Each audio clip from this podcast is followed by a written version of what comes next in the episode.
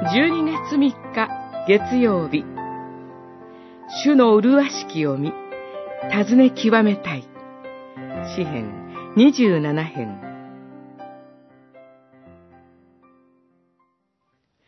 一つのことを主に願い、それだけを求めよう。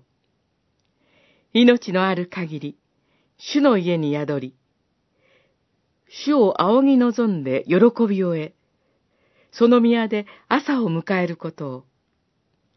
二十七編四節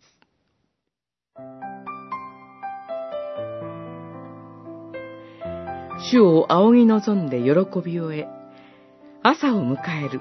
の部分は、幅広い解釈の仕方があり、口語訳は、主の麗しきを見、その宮で尋ね極めることをと訳しました。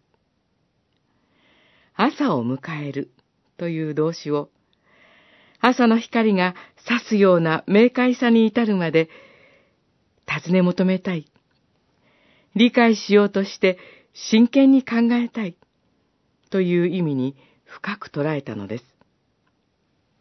それが命のある限り、主の家に住みたいと願う目的です。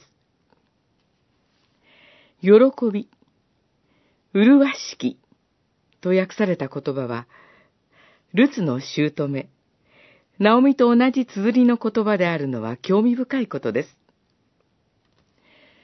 なぜ、心よい、ナオミなどと呼ぶのですか？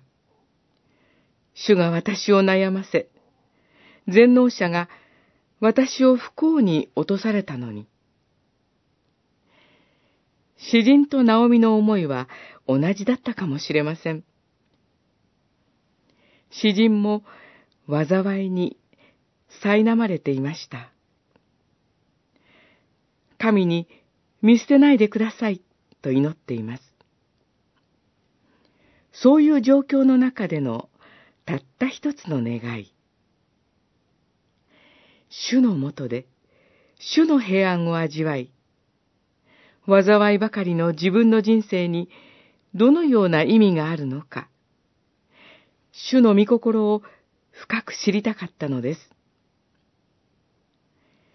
暗闇に朝日が差し込むごとく、希望の光を見出したいと願っ